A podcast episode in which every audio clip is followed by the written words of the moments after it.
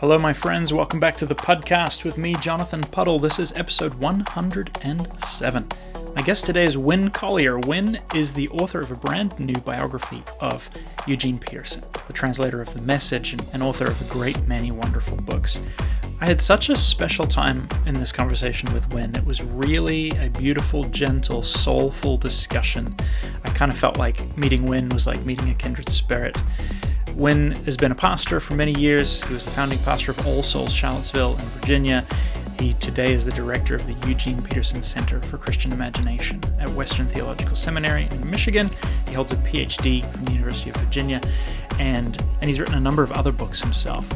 So today we talked all about Eugene Peterson and who he was, his values, and there's a lot in here around the subject of ordinariness, of holy ordinariness, and I think an invitation for pastors to a holy simplicity in their work.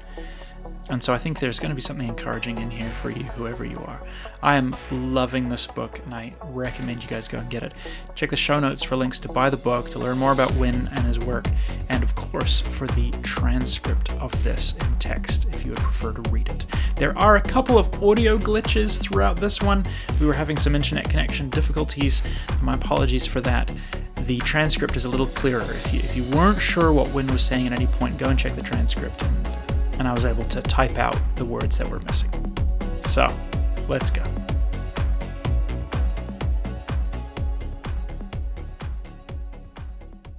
Winn, I'm thrilled to welcome you to the podcast. Uh, thanks for joining me today. Welcome to the show. Well, thank you. I'm really glad to be here and to make a new friend. Likewise, likewise.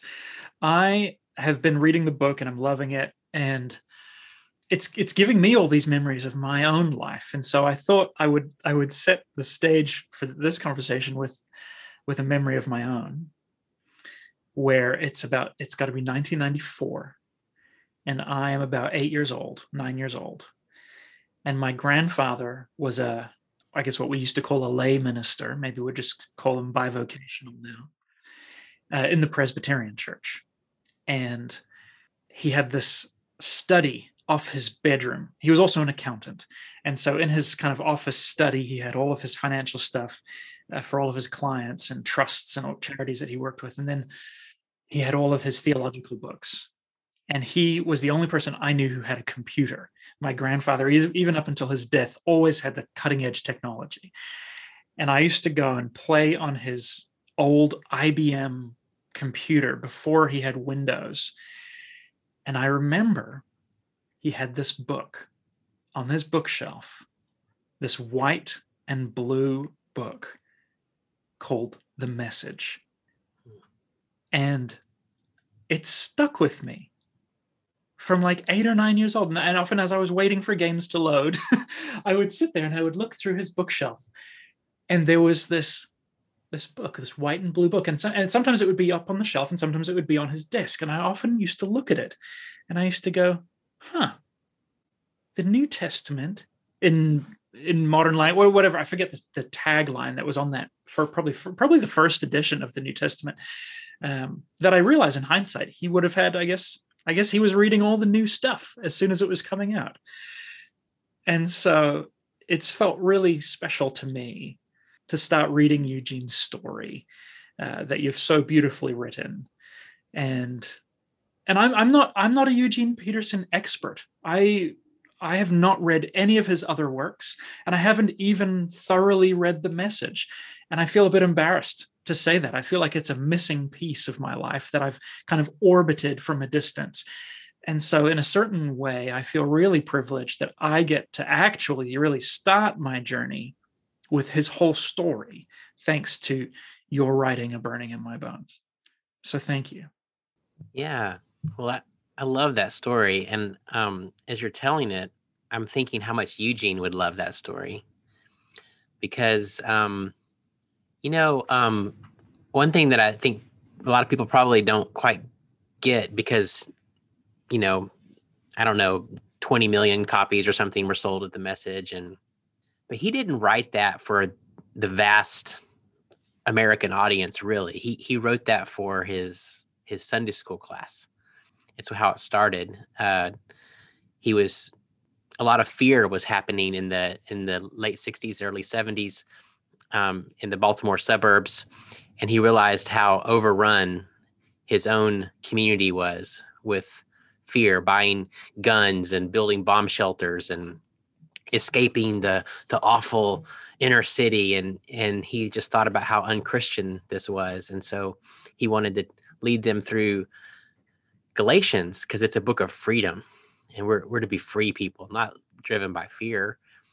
And he was uh, mesmerized by the text of Galatians, and yet he said after three weeks, like people's eyes were glazing over, they were bored out of their mind, and he couldn't understand it. Like this this text is liberating, and so he he said, "Well, next week I'm going to translate it in um, so they lived in Harford County, Maryland. I'm going to translate this into Harford County. And um, and he said he passed out the the white sheets of paper that had that little section translated for that week, and like nobody even touched their coffee. They were in.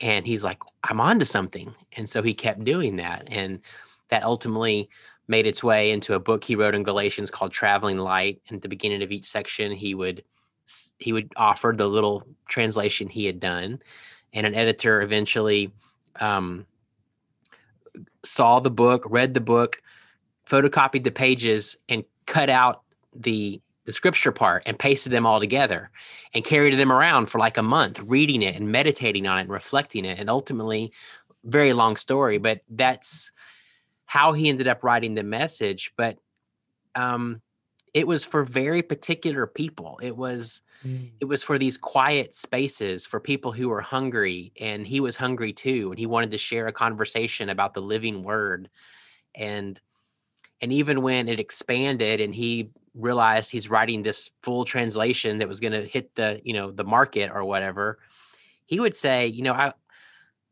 he, he would have in mind that he was translating for the truck driver that he knew mm. for someone who was sitting in the third pew, you know.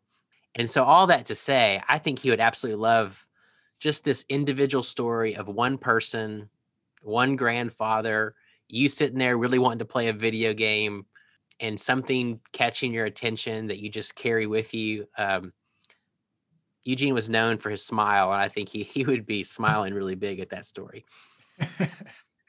That's such a cool uh, road, you know, I there's this. I've heard Seth Godin talk about when we try to create something for the world, it doesn't work. But when we can allow ourselves to just authentically create something for one person, it it so increases the likelihood that it will connect with them that that and then ironically that tends to connect with other people far better anyway which sounds like the message is is a is a proof text for that. Yeah, and I would say that was Eugene's kind of just who he was. Um, you know, he he meandered through a long wilderness of failures and rejections and you know he he was never pastor of a of a what would be considered a large church never he was just and even toward the end of his life when people would ask him what are you what are you most grateful for about your life? And one of the things he would say is oh that i got to be eugene. Come on. And you know when you hear that and you can really like for a man to have lived his life and to have such deep gratitude that he just got to be the person god made him to be um because I think most of us actually spend massive amounts of our energy striving to be something we think we're supposed to be or some image.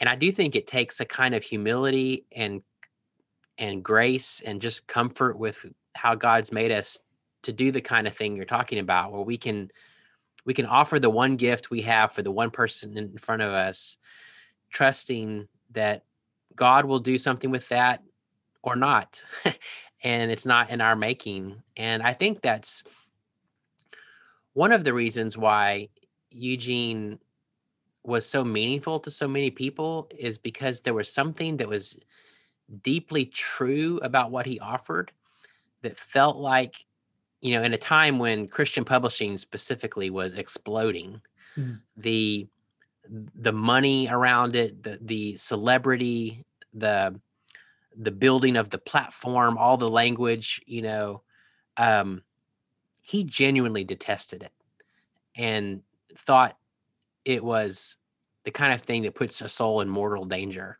Yeah. and so he actively resisted those things and and insisted over and over and over again um, this has to be relational.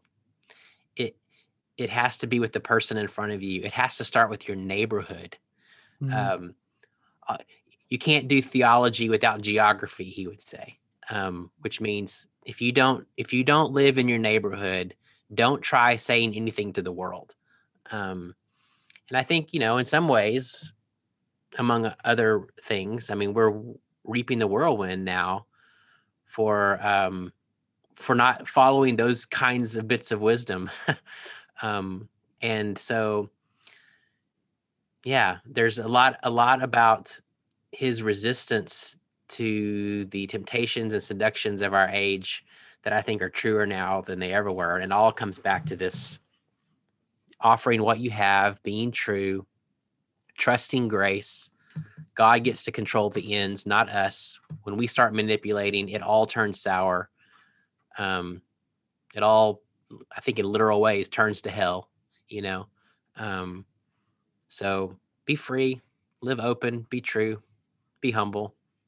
Honestly, it's like so simple, but it is really countercultural to to what has become a very common understanding of what Christian life looks like in the West in the 21st century.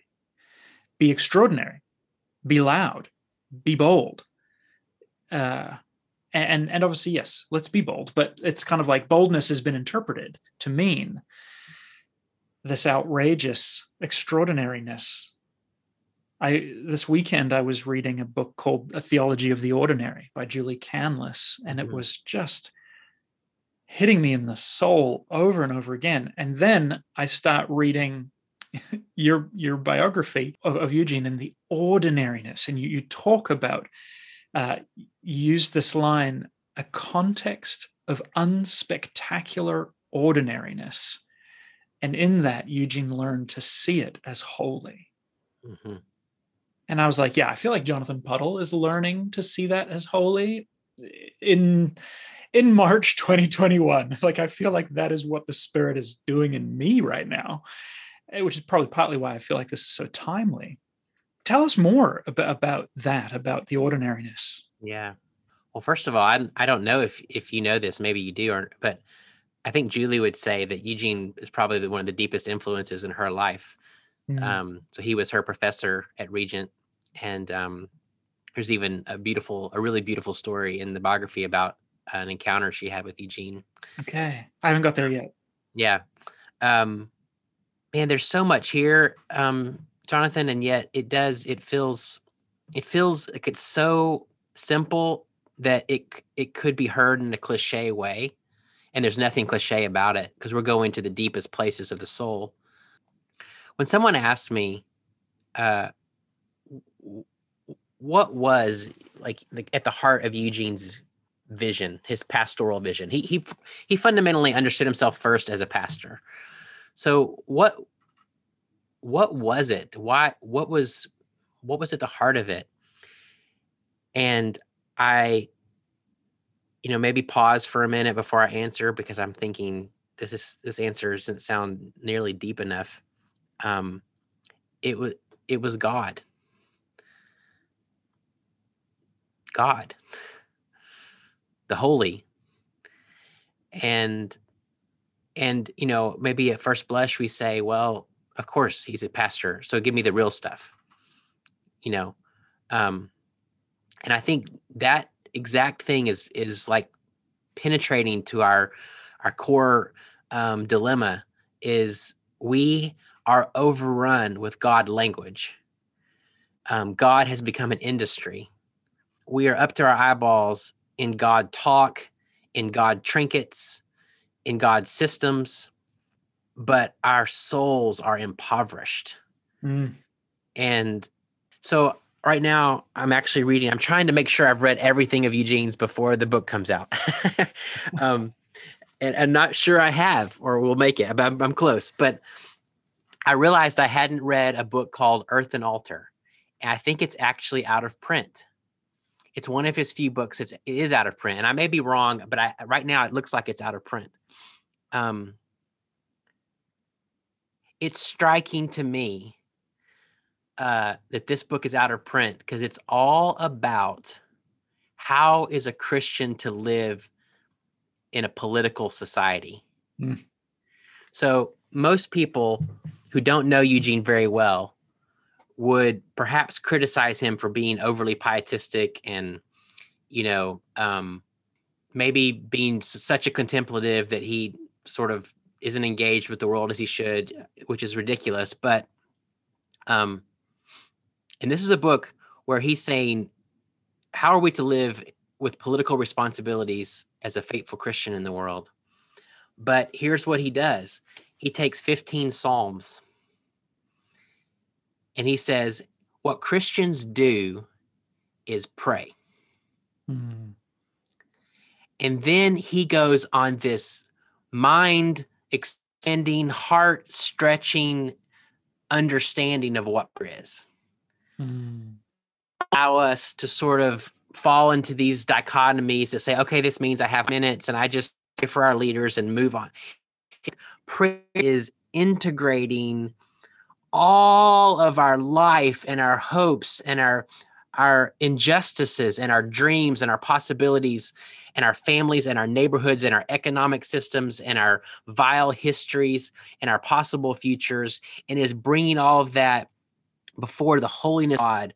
And it is truly trusting and believing that we can be reshaped by a vision of the world that would so that we begin to live as different people, different way.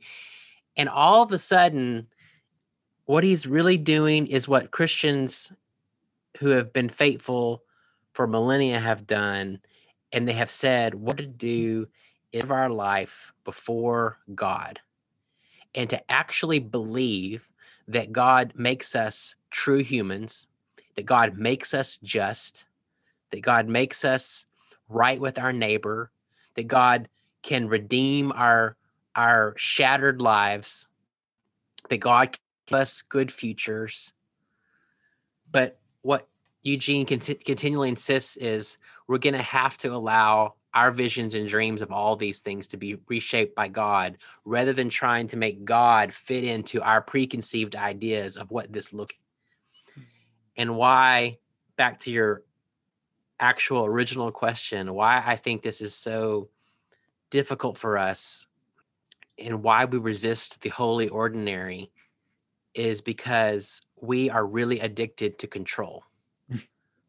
you know, um, if we if there is a if there is a world to win for Jesus, then we are going to figure out how to do it. Dang it. Um, if there is a um, a wrong to be fixed, then we think that it's our job to go figure that out and then kind of ask God to um, bless us on our way, Yes. as opposed to coming to God and saying, God, I don't know. I don't know how to fix this. I, I don't, I can't even hold up the hubris that I'm going to um, see it all clearly. But I can say with desperation that I, I need you to transform our hearts collectively, all of us, to give up our power, our grasping, to learn what it is to truly love, and and all of that requires God, and all of that.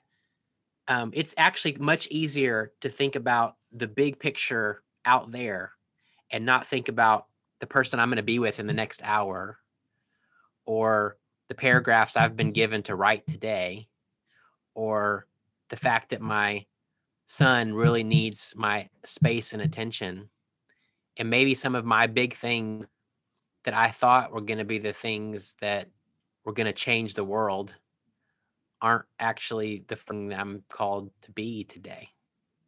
Yeah. Yeah, seriously. Oh man, that resonates very deeply with me. It's yeah, I've been I've been chewing over this passage in John, you know, uh 14, 15, I think, abide. John chapter 15, I believe. Just abide in me. You can't do anything if you're not in me. Mhm. And I'm like, man, is abiding enough? Ugh, like so much of my formation would have me believe that abiding is not enough, that I need to go and be very effective for the gospel, Mhm. and that somehow being effective for the gospel is uh, counterintuitively divorced from abiding. You know, you, you you write about this barber shop that Eugene would would visit, that it was a rough and human place, and that made it holy. And I feel like with each each each story you're you're kind of like I I feel like yeah you've got that uh, meat tenderizer and you're just kind of hammering this deeper into my soul um you know you you write as well that that Eugene would would search beyond the trite or the theoretical that he was on a quest for things true and solid that he uh that he had a, more questions than answers that, that he would rather pray with someone than than debate theology. And yeah i mean I, I felt i felt convicted. I felt inspired and i felt like man i i would like many of these things to be said about me 50 Mm. 60 years from now hmm Yeah. Yeah, me too.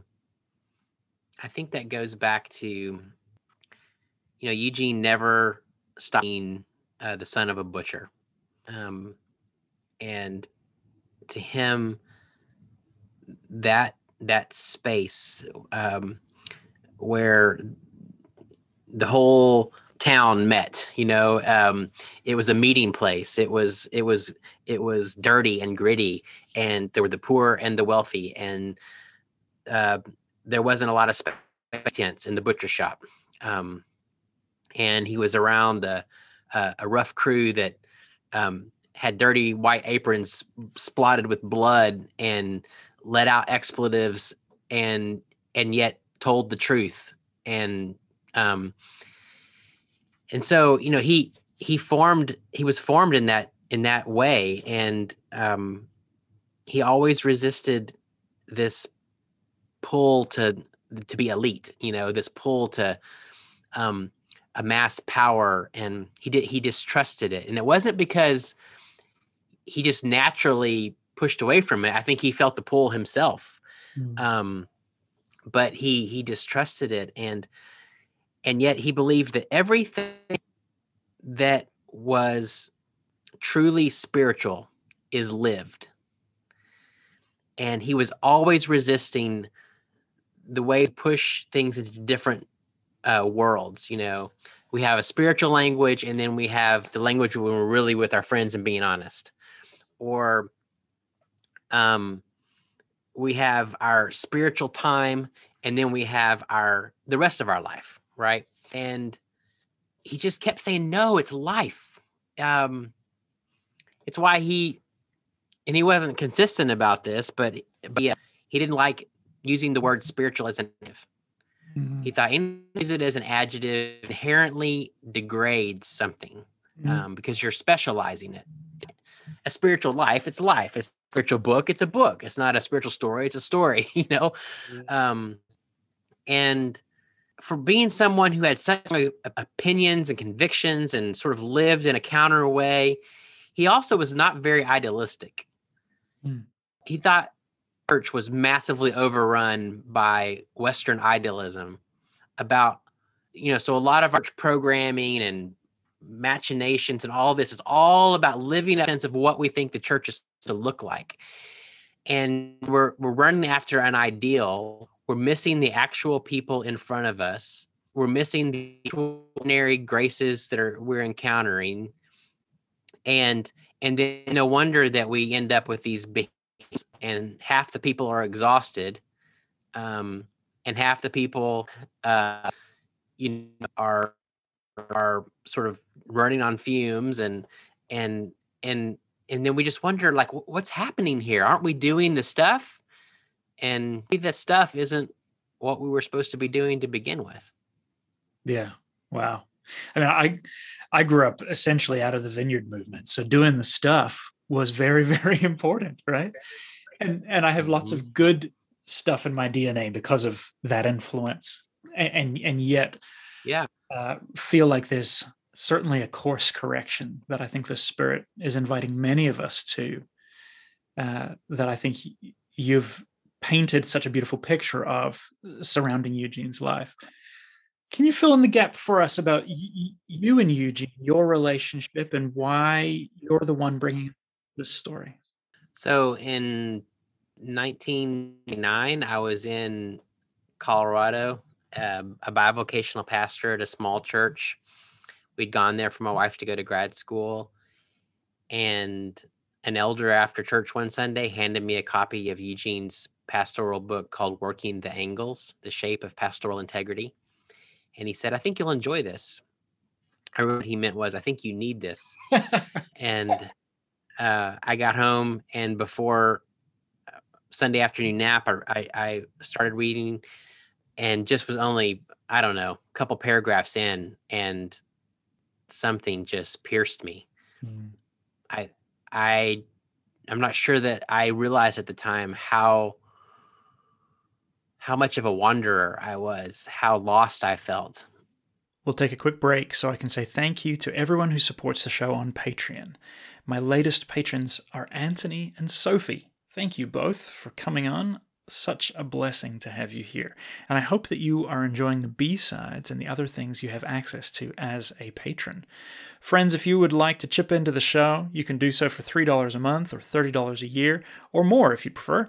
You can go to patreon.com slash Jonathan Puddle and sign up right there. You'll gain access to the B sides, which is my new thing. Every week I record a behind the scenes, kind of unpacking, greater depth conversation with some friends of mine around the episode. And so this week on the B side, I've got two of my favorite pastors my own pastor, Amy Ryan, who's been on the podcast before, and one of my good, good friends, Mark Shelsky, who pastors outside of Portland and the two of them and myself share thoughts of how this discussion with Winn impacted us and challenged us. So thank you so much to everyone who supports the show and my work.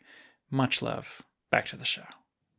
Here I was doing pastoral work, called to this, and I did, and I, and yet I just I was really disillusioned. I I didn't I didn't know anymore what the basics were of being a pastor, and and all of a sudden Eugene began to give a language, and it was it was almost like my heart um, found a way to describe what it was aching for.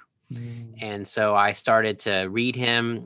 A couple years later, when I was publishing my first book, uh, an editor who had worked with Eugene gave me his address. I started writing him letters. We wrote letters over 15 years or so. Uh, met him on occasion, um, just a couple times, really. Um, in 2016, I was going back to Montana for a pastoral retreat. I was going to see Eugene and Jan.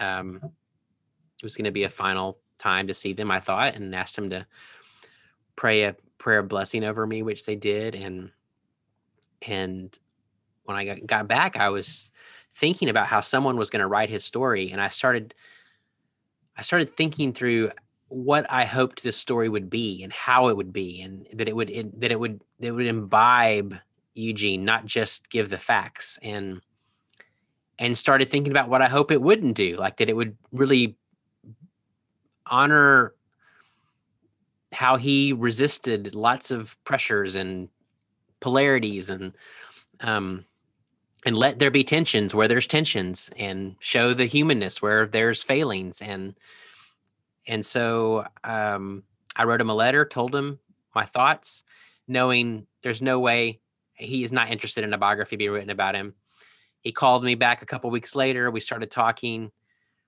I just described it all to him again. And I said, So, Eugene, does this make you energized or tired as I'm talking to you about this? And he, you know, in his raspy voice, he just said, Winn it makes me tired. And I just chuckled and I said, Well, that's what I figured.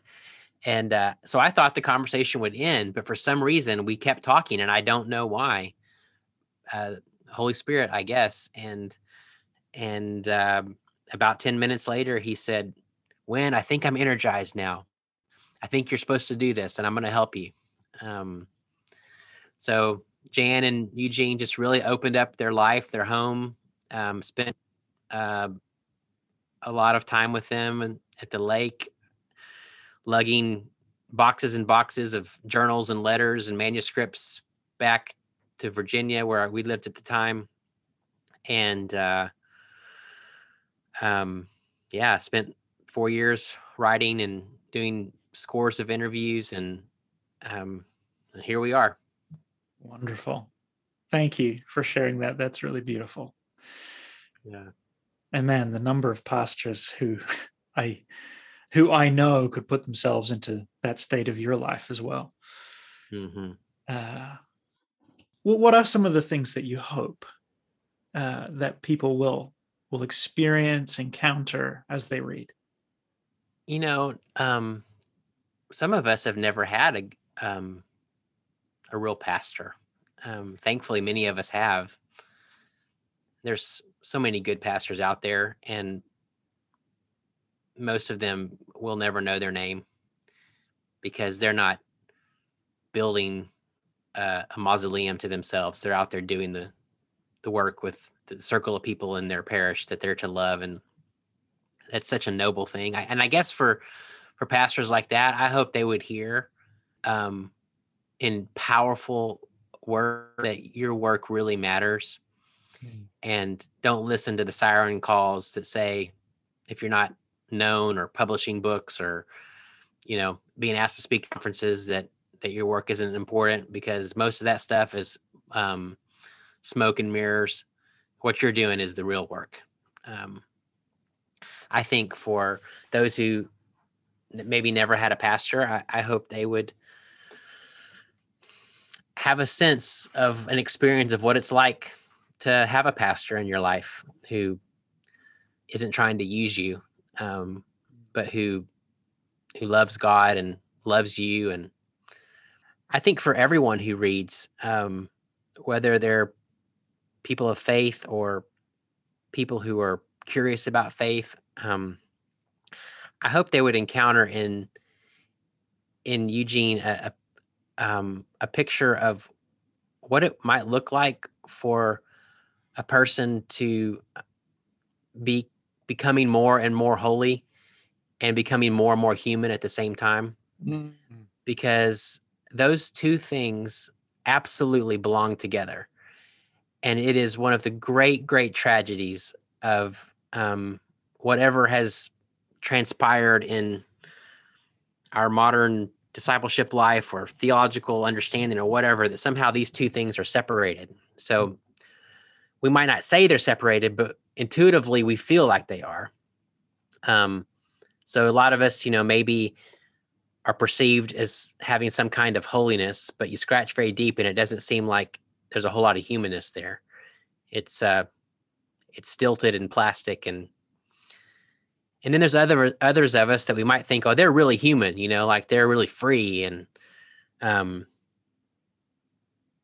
but you scratch too deep you're like ah but where's the where's the holy? Where's the where's the sense that god is um sometimes makes us tremble and is describing a kind of existence that we don't actually fully know yet and this is mysterious and and in eugene i i see imperfectly and always growing but i see those two things held together as they should be because you know in the incarnation we learn that to become truly truly human is to become more like god.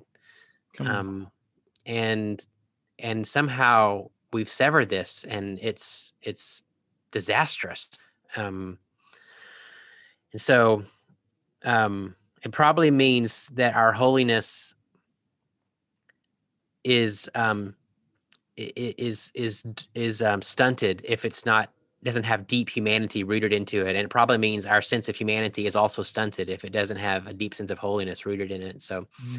i think you know one of the prayers that eugene prayed um, he only the only place I ever heard this or seen this with him was when I opened up his journals. So never saw it in any other context, and that matters. It was something that was between him and God. Um, but the first time I read it in his journals, it it brought tears to my eyes because um, because I knew that this was not something.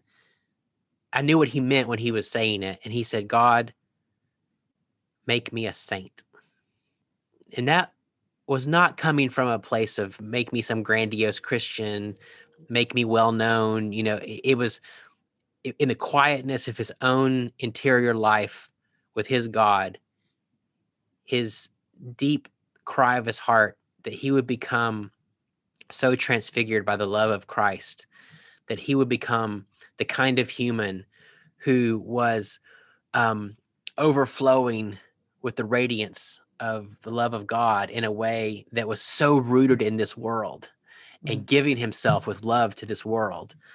Um, and he prayed that prayer repeatedly. Um, early on, I I had this short hope that we could incorporate that into the title, you know, um, to be a saint or something. I but I knew we couldn't, frankly, because I knew it would be misunderstood and it would immediately be heard the wrong way.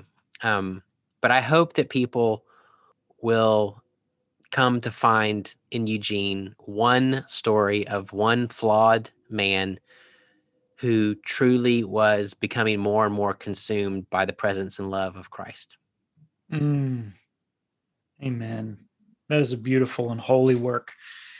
And certainly, uh, yeah, in the reading that I've done so far, that's what's, it's just, it's capturing my imagination it's capturing my hunger and passion and and and I, I feel both transported because of the rich storytelling but rooted to where i am and i feel like i'm imagining montana i'm imagining seattle i can picture these places but i'm also looking around at my living room and the glass of wine i've got and my children and i'm going this is good yeah this is good. Yeah, that's right. Uh, I wonder if you if you'd read us that that little introductory story and that's so beautiful in the book. Sure. a few minutes after 7 a.m., with sun streaming through her kitchen windows on a fresh Maryland day, Jan Peterson scooped hot eggs onto five plates next to scrapple and fried apple rings. Eric, she called, go tell Dad breakfast is ready. Yes, ma'am, Eric answered. The oldest Peterson boy ran to the top of the stairs that led down to his father's home study and stopped short. His dad would be intensely focused and immersed in quiet. With a nine year old with a nine year old's mischief, Eric tiptoed down. The basement smelled of must and old print. He stepped onto the chilly, tiled floor and catwalked with a burglar's stealth to his dad's study door. Most days, Eugene spent an hour before daybreak reading scripture and a second hour reading commentaries.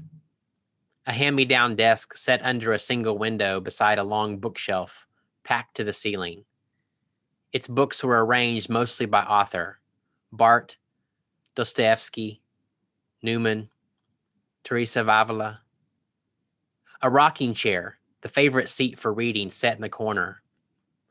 Fluorescent lights hung from the ceiling, but Eugene rarely flipped on the cold bulbs. A lamp on the desk shed a warmer glow. The old communion table from their church, Christ our King, set against the wall, holding a pottery chalice and paten ready for wine and bread.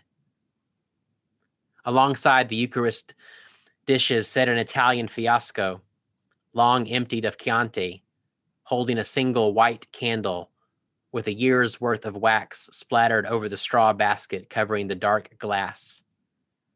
A monk's cell. Dad's space. Gene's space. Pastor Pete's space. Eric turned Eric turned the knob slowly, silently. He peered through the crack.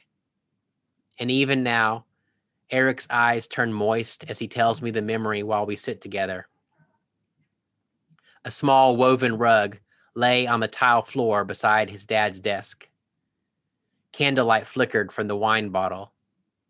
Eugene rested on his knees with a tallit, the tasseled Jewish prayer shawl, wrapped around his shoulders. A Hebrew psalter splayed in front of him. He rocked gently, engrossed in the world of the scriptures, surrendering to ancient prayers. Eric watched, hushed. He slowly closed the door and crept back upstairs to the clink of forks against plates. Only a boy, but he knew he'd witnessed something holy. Thank you, Winn. It's beautiful. Hmm. Would you uh, would you pray for us? In the name of the Father and the Son and the Holy Spirit. God, we bless you. We bless you for this day. We thank you for each person who has joined us in this conversation, even if we don't know their name or see their face. God, would you fill them with your love? Would you be present with them in their questions?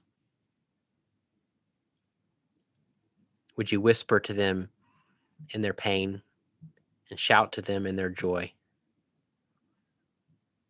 Maybe they know that you are true you reverberate in every corner of this world. That we might ignore you, but you cannot be missed. And that you are relentless, that you are always near, that you are never far away, and that our hearts and our minds, our imagination, would open and receive all of the goodness and love that you are so ready and willing and eager to pour into us. That we might know your light and be undone by your love and be remade as true humans. In Jesus' name, amen. Amen. Thank you, Winn. Weren't you just touched by his gentle soul? I sure was. I've been uh, really enjoying following him on Instagram as well and getting to know him a little bit better. Go hit the show notes to find links to his social media to order this book. It is out now. A Burning in My Bones, the authorized biography of Eugene Peterson by Winn Collier. Also, my friends, right now and just for a few more days, my book, You Are Enough, is on sale on Kindle for 99 cents. It came out just over six months ago, and to celebrate that fact, I dropped the price way down as low as I could on Amazon. And so go grab that. That'll be just a couple more days because I dropped the price on Monday and I'm only going to keep it up there for a week. So you need to head over to Amazon right now, search for You Are Enough by Jonathan Puddle, and grab that for 99 cents while you can. Now, if you want the text transcript for this show, you can go to jonathanpuddle.com, click on this podcast, and you'll be able to read the entirety of this podcast. That is thanks to my patrons who chipped in so that I could start providing these transcripts every week. I'm really glad to do that. And actually, producing them each week, uh, I'm really enjoying it. Something about reading the words hits me differently than listening to them. So uh, maybe maybe you will enjoy them also. Go check those out. Thank you so much for listening this week. I'm glad that you're here. Share this with a friend if you enjoyed it. You'll find me on social media at Jonathan Puddle. Look forward to connecting. Much grace and peace to you. We'll talk soon.